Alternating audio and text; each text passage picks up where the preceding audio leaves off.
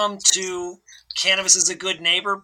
Very excited here for our newest episode featuring banking. Uh, and we have the wonderful institution here, GFA or Lighthouse Biz Services uh, in, in Massachusetts, talking to Tina Sprague. Yeah, welcome. Uh, tell us about GFA and, and Lighthouse Financial Biz. Uh, good morning, Brian. Thanks so much for having us. I also want to introduce Melissa Miranda, who recently joined us a couple of months ago. She's our Executive Vice President and Chief Operating Officer. Welcome, Melissa. Thank you. Glad to be here. So, Lighthouse Biz Solutions, Brian, is a wholly owned subsidiary of GFA. Oftentimes, people get confused between the two entities. So, when a cannabis client does business with Lighthouse, we are the compliance and servicing arm. The deposits and loans are with GFA Federal Credit Union. So, just to try to, you know, create some clarity between the two organizations, we technically are one and the same. Um, Brian, we've been banking the cannabis industry since 2018. We were actually the first financial institution in Massachusetts to bank adult use. And since that time, obviously, there are several other financial institutions in the state. I think Massachusetts has an enviable position in that cannabis operators actually have choices. We have clients in Oregon and Ohio and other states because we aren't restricted just to Massachusetts only. And we often hear from those applicants that they've been on a two year waiting list for getting banking services from a compliant Wow. financial institution. So, very, very fortunate in the state of Massachusetts to be able to have options.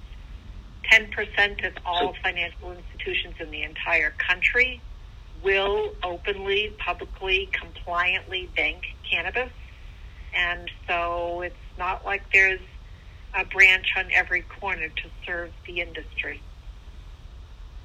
That is fascinating. So I just learned something. So you, so banking is not restricted, um, like interstate commerce is restricted. You can bank nationally. So that's a great. That is right there. That's news to me. Um, great to know.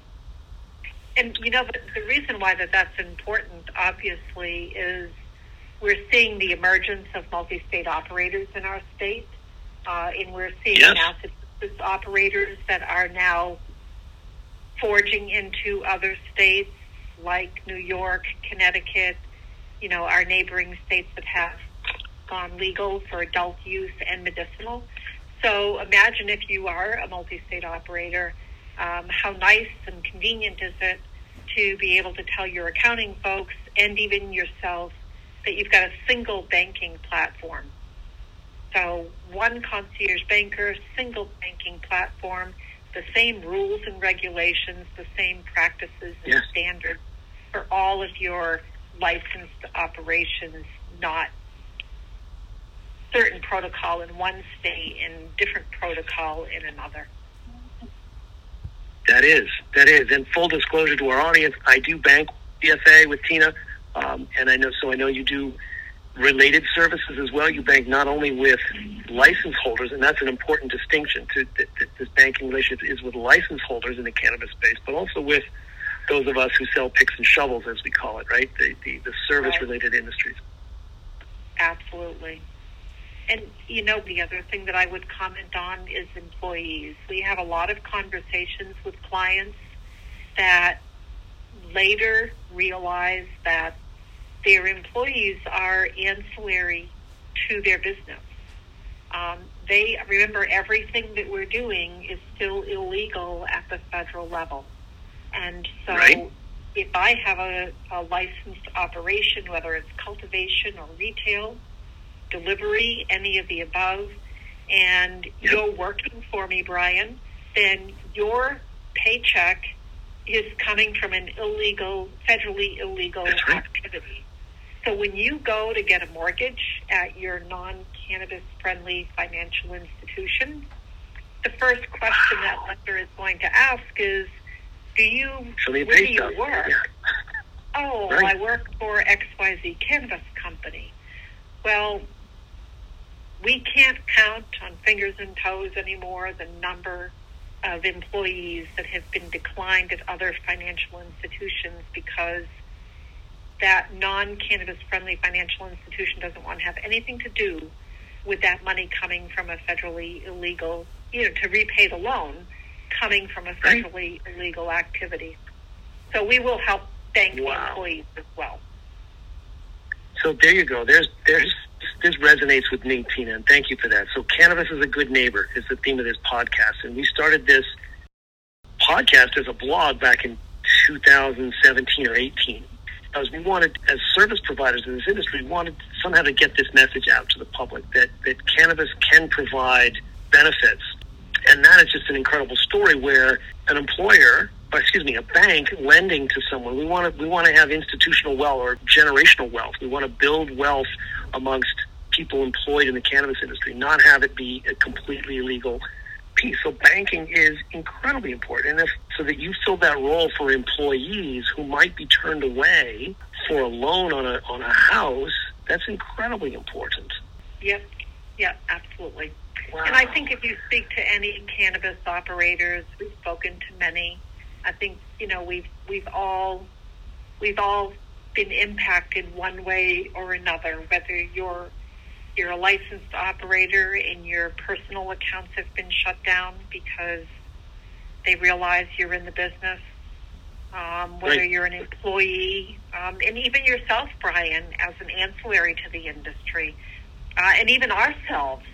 Um, you know, quick story, but when we were deciding whether or not we were going to bank the industry and doing our due diligence, we went to all of our major vendors that provided services to the credit union. And we asked right. them, we're like, if we're going to serve the industry, are you going to have a problem doing business with us?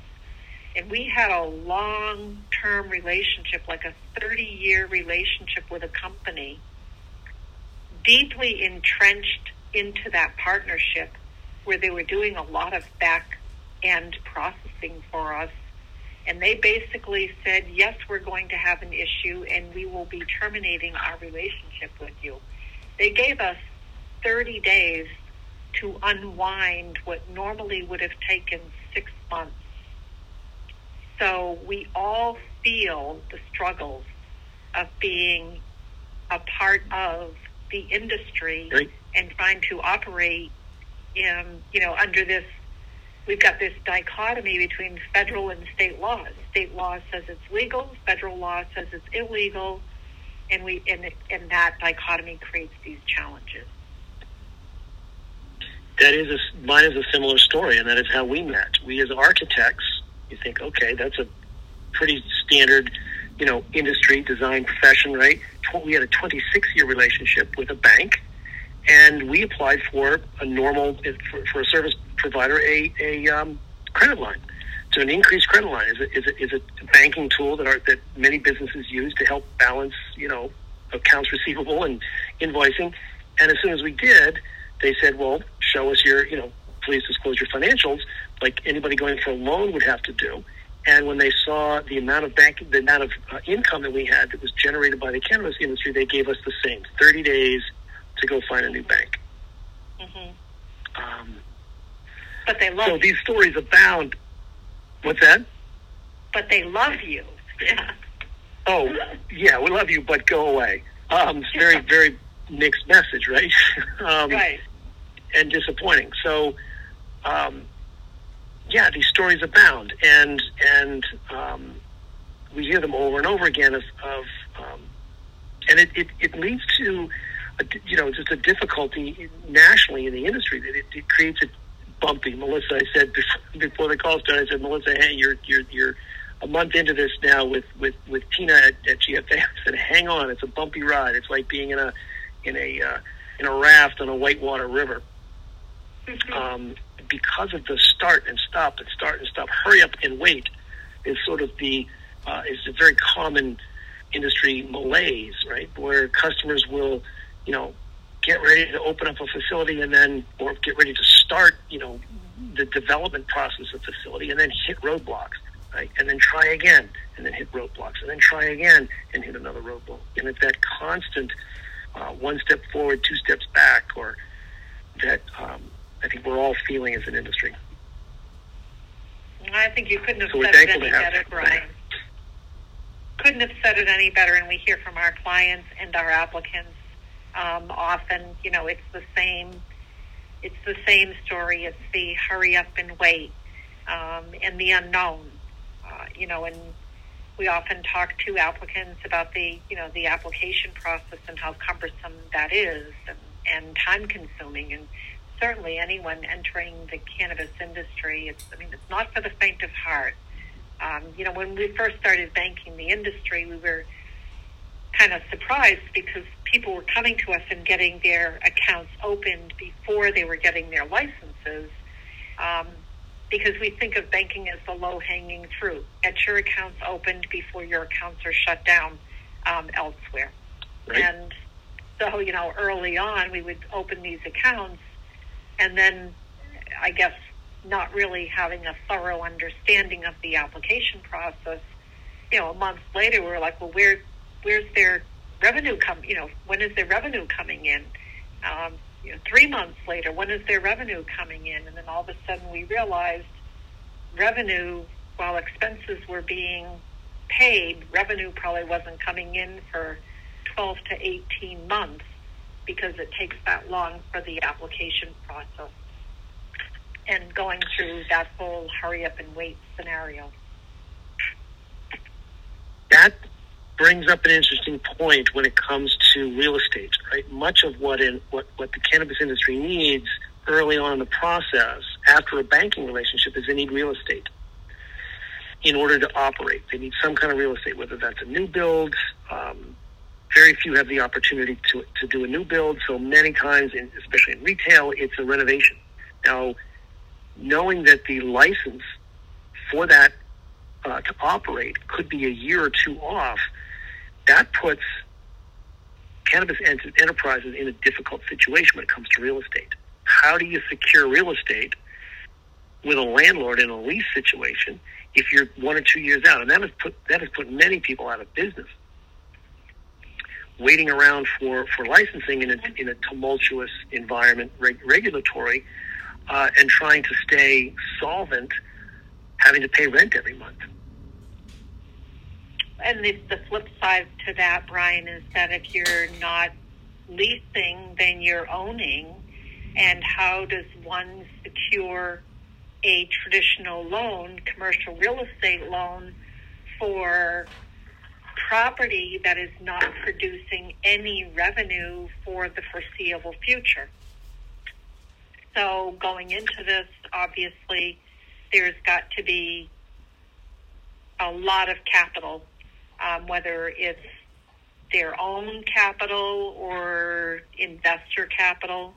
Um, you know, there's, like you said, you know, you're paying a lease for a retail location or cultivation, and you're possibly paying that lease for 12 to 18 months before you open the, the doors for business and start producing any revenue. Um, you look at the, you know, it's kind of interesting. We lend to the cannabis industry, but we have to do it very delicately because one, cannabis is still considered a high risk business. Um, and two, again, going back to that federal illegality. So if you were starting up a brand new venture, Brian, um, say a restaurant, something Yeah. that was legal at the federal level, so you'd put your business plan together. You would bring that business plan to your commercial lender. Commercial lender would look at the viability. Although there's no cash flow to demonstrate, they're going to look at the pro formas. Um, they're going to look at the value of the collateral. They're going to look at your experience. And because it's a brand new startup, they might say, well, you know, we don't want to accept all of this risk, so we're going to go and see if we can get an SBA loan guarantee, right? Right. So the Small Business Administration says, well, give that loan to Brian. He's a good risk, um, and we'll cover 50% of it if there's any 50%, 70%, whatever, if there's any loss. There is no SBA guarantee for cannabis operators. And so someone that is looking for a traditional commercial loan that has yet to produce any revenue is going to reach another roadblock unless there is some way to substantiate the ability to repay that loan because there's no guarantee that that license is even going to come through. So we Right. a lot of roadblocks that we have to get past to get to that revenue producing stage for sure. Tina, this is fascinating. You mentioned risk. Risk is something that uh, every that is apparent in the way you described it from a banking relationship, right? It's about mitigating risk. How would a traditional small business uh, mitigate risk? There are governmental agencies like the Small Business Administration might step in.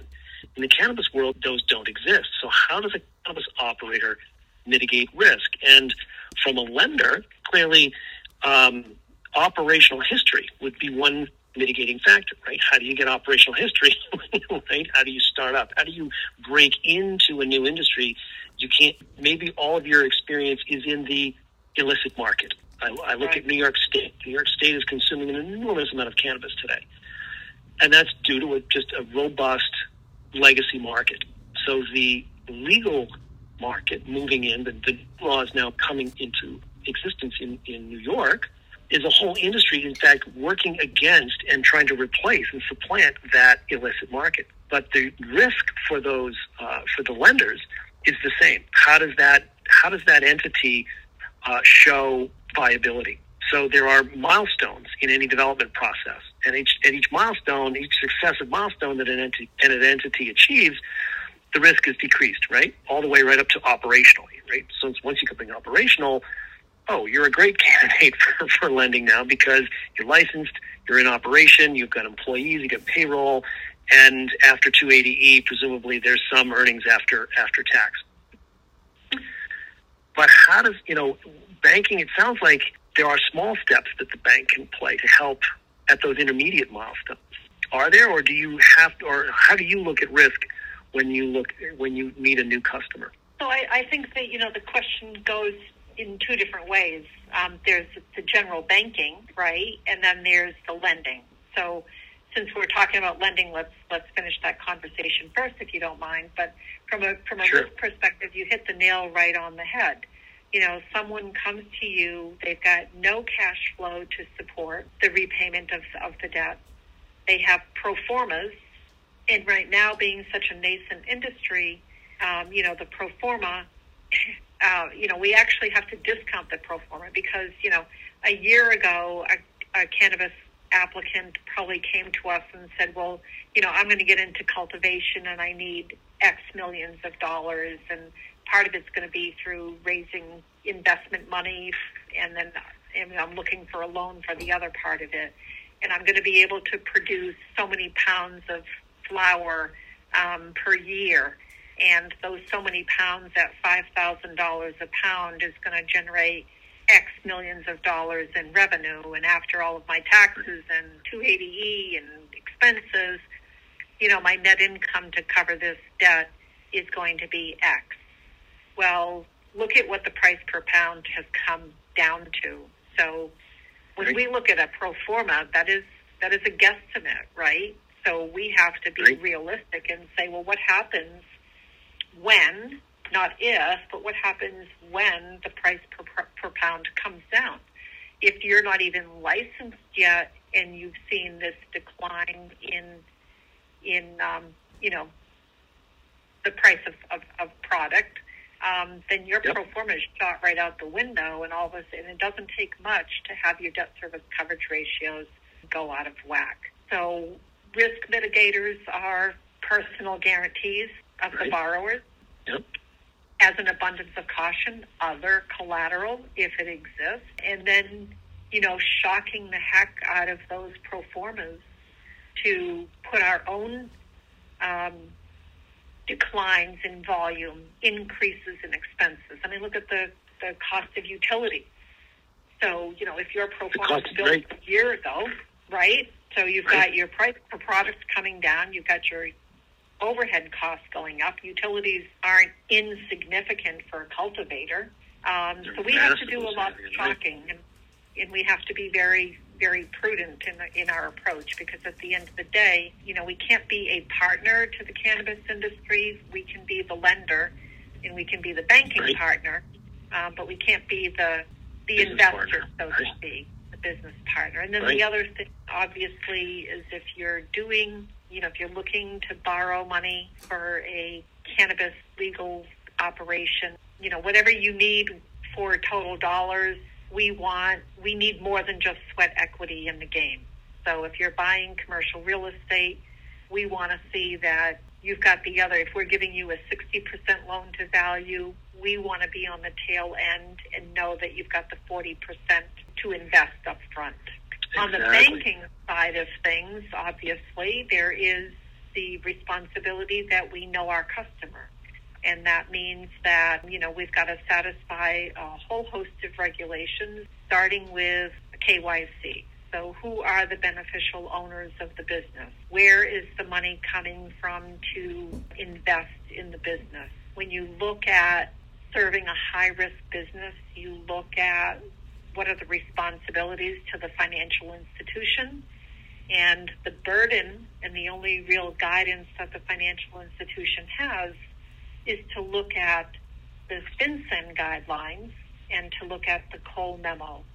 And even though the Cole memo was rescinded, uh, the spirit of it still exists. So when you look at that Cole memo, when you look at the FinCEN guidelines, the burden is on the financial institution to make sure that they're not engaging or allowing any money laundering to occur. Cannabis Right. is a high risk business. Cannabis is a cash intensive business, and any regulator is going to look at that industry and say they are prime targets for money laundering activities. And so the burden is on the financial institution to make sure that no money coming into the institution or leaving the institution is going to gangs, cartels, or any any type of money laundering activities. So when applicants come to a financial institution and wonder why they can't just walk into a branch and open up an account and instead there's a I'm not going to say arduous, but a more lengthy application process, these are the reasons why. that this is I use the term sort of you know lock elbows here as an industry to sort of help us to not combat but but carve out a place for the legal side of the industry to exist understanding that there is a very long history of a robust illicit market. Uh, it's to help applicants who are you know investing into this and understand what it takes to do it the right way. Uh, I know that that's a requirement of us uh, imposed that we follow to, to bank with you as well, right? Is that we make sure as an architect, I'm making sure that every customer that I do business with is either already licensed or that the services that I'm providing are in pursuit of a license, right? That it's Right. it- because many times as an architect, I'm getting involved with a company or an enterprise who is to get into a competitive state, and that requires applications. So in that case, uh, they're not penalized for being an applicant. It's just clear that they're actually going for a state license. Right.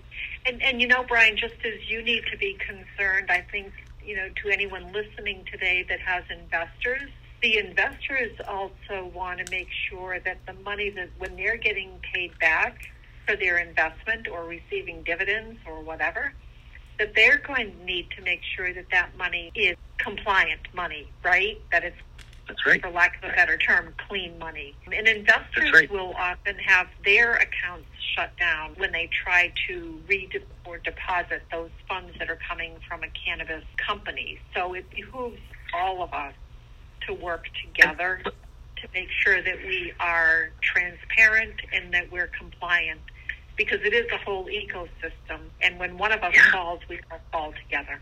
And let's be clear, investor is a very fancy term, but in many times it's friends and family.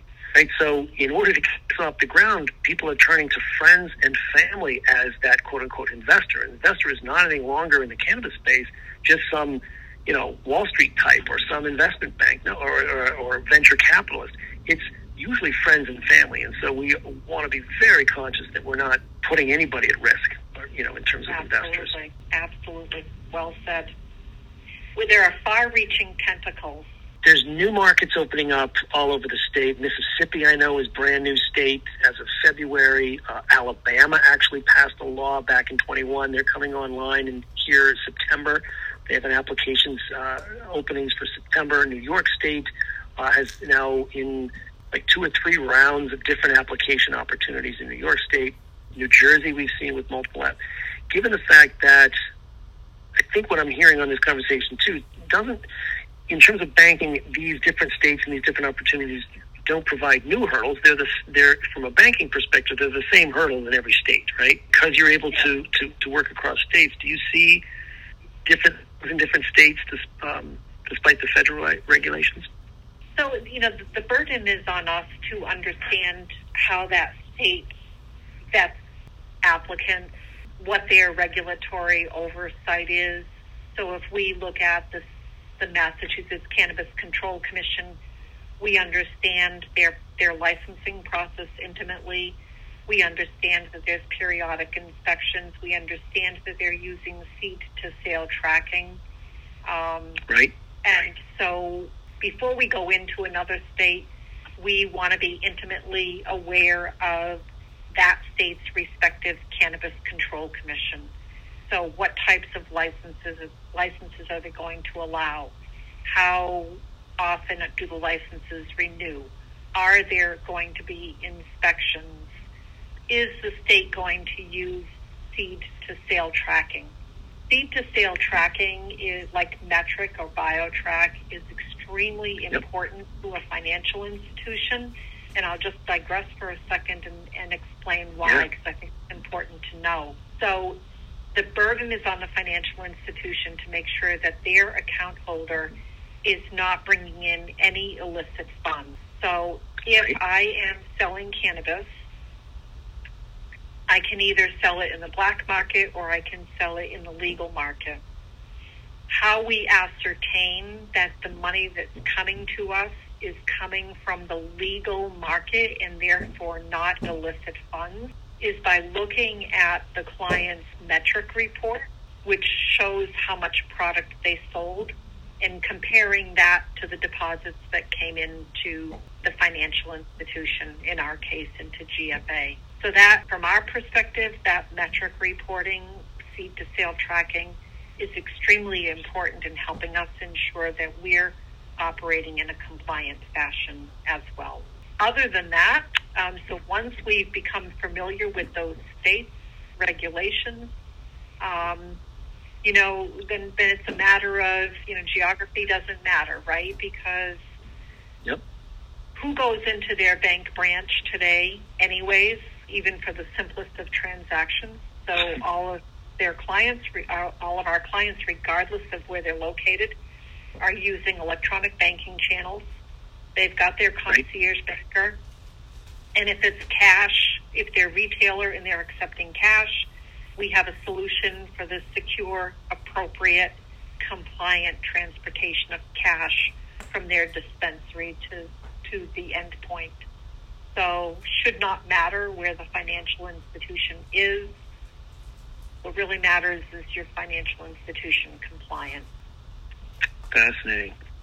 Yes, it, it talks to it talks to the multiple levels on which a bank operates, right? It's not, it's banking is, is different from lending, right? Banking is partnership. It's, it's compliance. It's operational and lending is, is, is risk based, right? Lending is, you know, you can get lending from multiple right. different sources, but banking is, is sort of an operational piece. And, that your operations, your compliance and operations directly affect that ability to continue that relationship. So tracking is I know from a from a from a facility design perspective, also incredibly important, right? We place cameras over every location where a scale occurs, right? And every time there's a scale, right. there's a change of in process, right? So you have very big, you know, bales or very large quantities of biomass that get extracted down and there's a scale that helps to measure that and where the, all that information from seed to sale is entering into. So each of these reductions in volume is associated with, it, with a potential increase in value, uh, but doesn't lose that RFID chip, doesn't lose that identification so that it can be tracked. Uh, so there's a facility design uh, impact or facilitation that the facilities help to the customers or the enterprises to facilitate that that compliance. Everything from scales and, you know, to weighing stations. And that directly allows us to offer compliant banking solutions because, again, if we go back to you know, no illicit funds can enter the financial institution. If I am a licensed operator and I don't have that surveillance, and I don't have, you know, and, and there are ways for my employees to take product out of my cultivation facility, um, then that helps none of us. And so, Right. in the big scheme of things, you help us offer compliant banking by providing clients with the appropriate security, surveillance systems, which is also a requirement of the CCC. So Right.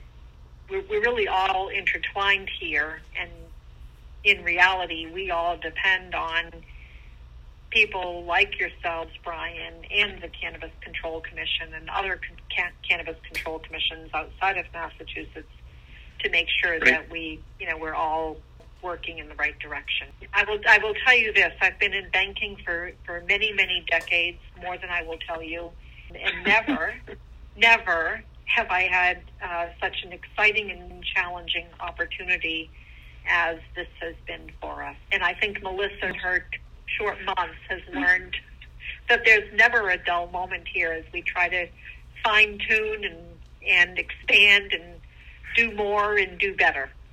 No, and I, I'm going to interject here. I've been sitting quietly on the sidelines, but in my short two months, it appears that this banking relationship, to me, I feel is probably one of the most important critical choices uh, someone in the business can make.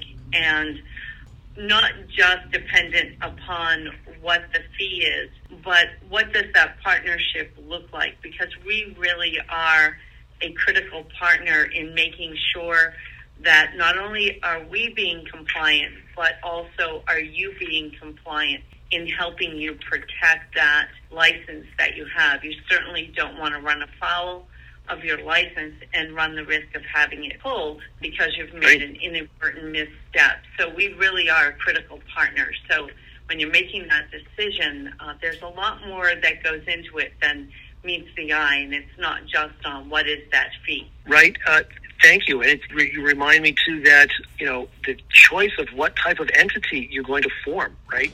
From coming from a CPA is important. Right. Having an attorney present to advise on that. Uh, you an LLC or an Inc. or an S corp or a C corp. All of those things have on the accounting side have it. They have these kinds of deep resonances within the success, the future success of a business. You know, Brian, I, I'm gonna. I'm gonna say, you know, we we talk to a lot of applicants that are in various stages of getting their cannabis license, and I think you said something that's extremely important, and we tell our clients all the time. You want to partner. So when you're looking for a CPA firm, when you're looking for an insurance, when you're looking for a design firm, banking, attorney, when you're building out your ecosystem, you really want to go and find those that are committed to the cannabis industry and understand it. Often I will be talking to an applicant and I will ask them, who's your CPA? Do you have a CPA? Do you have an attorney? And sometimes we'll get the answer, um, oh, you know, I'm going to use the CPA firm that's been doing our family taxes for years. Or I'm going to use the attorney that did my estate planning. I always will pause and say nothing against that CPA or that attorney, but you need someone that understands the industry. Same with, you know, design build firm. You need someone that's going to understand the cannabis control requirements. You need someone that's going to understand how to do banking in a compliant fashion. It might cost you more in the end than using the local talent or the people that have been, you know, serving the family or whatever. But in the end, and, and this is not to say anything against any of the other businesses, but in the end, you're going to pay for it by not going with someone that understands the nuances of the industry. And that's so extremely important.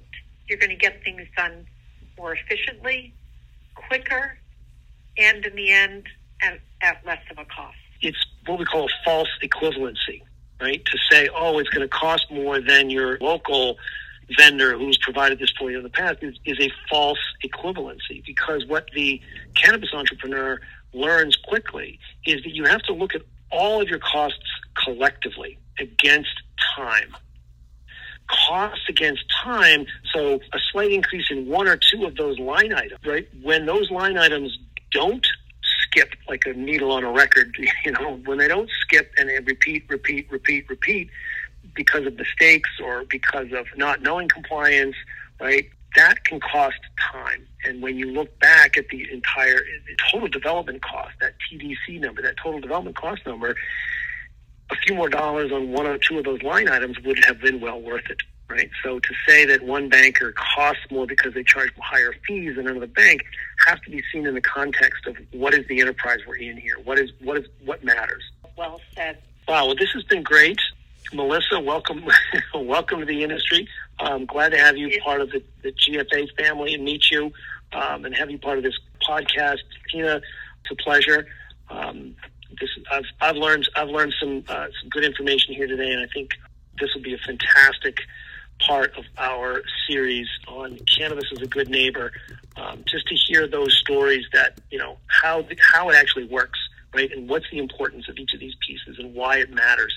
Uh, and I think for those who listen to this podcast uh, who are not necessarily yet in the industry or might be looking at the industry from the outside, it's really important to hear those stories from folks like yourselves, um, you know, at these various intersections of traditional commerce and new business, new cannabis business. Those stories are really interesting to hear. So I appreciate your time today. Oh, Brian, it's been our pleasure. We really appreciate the opportunity and we love providing education and you know, I'm all about the why.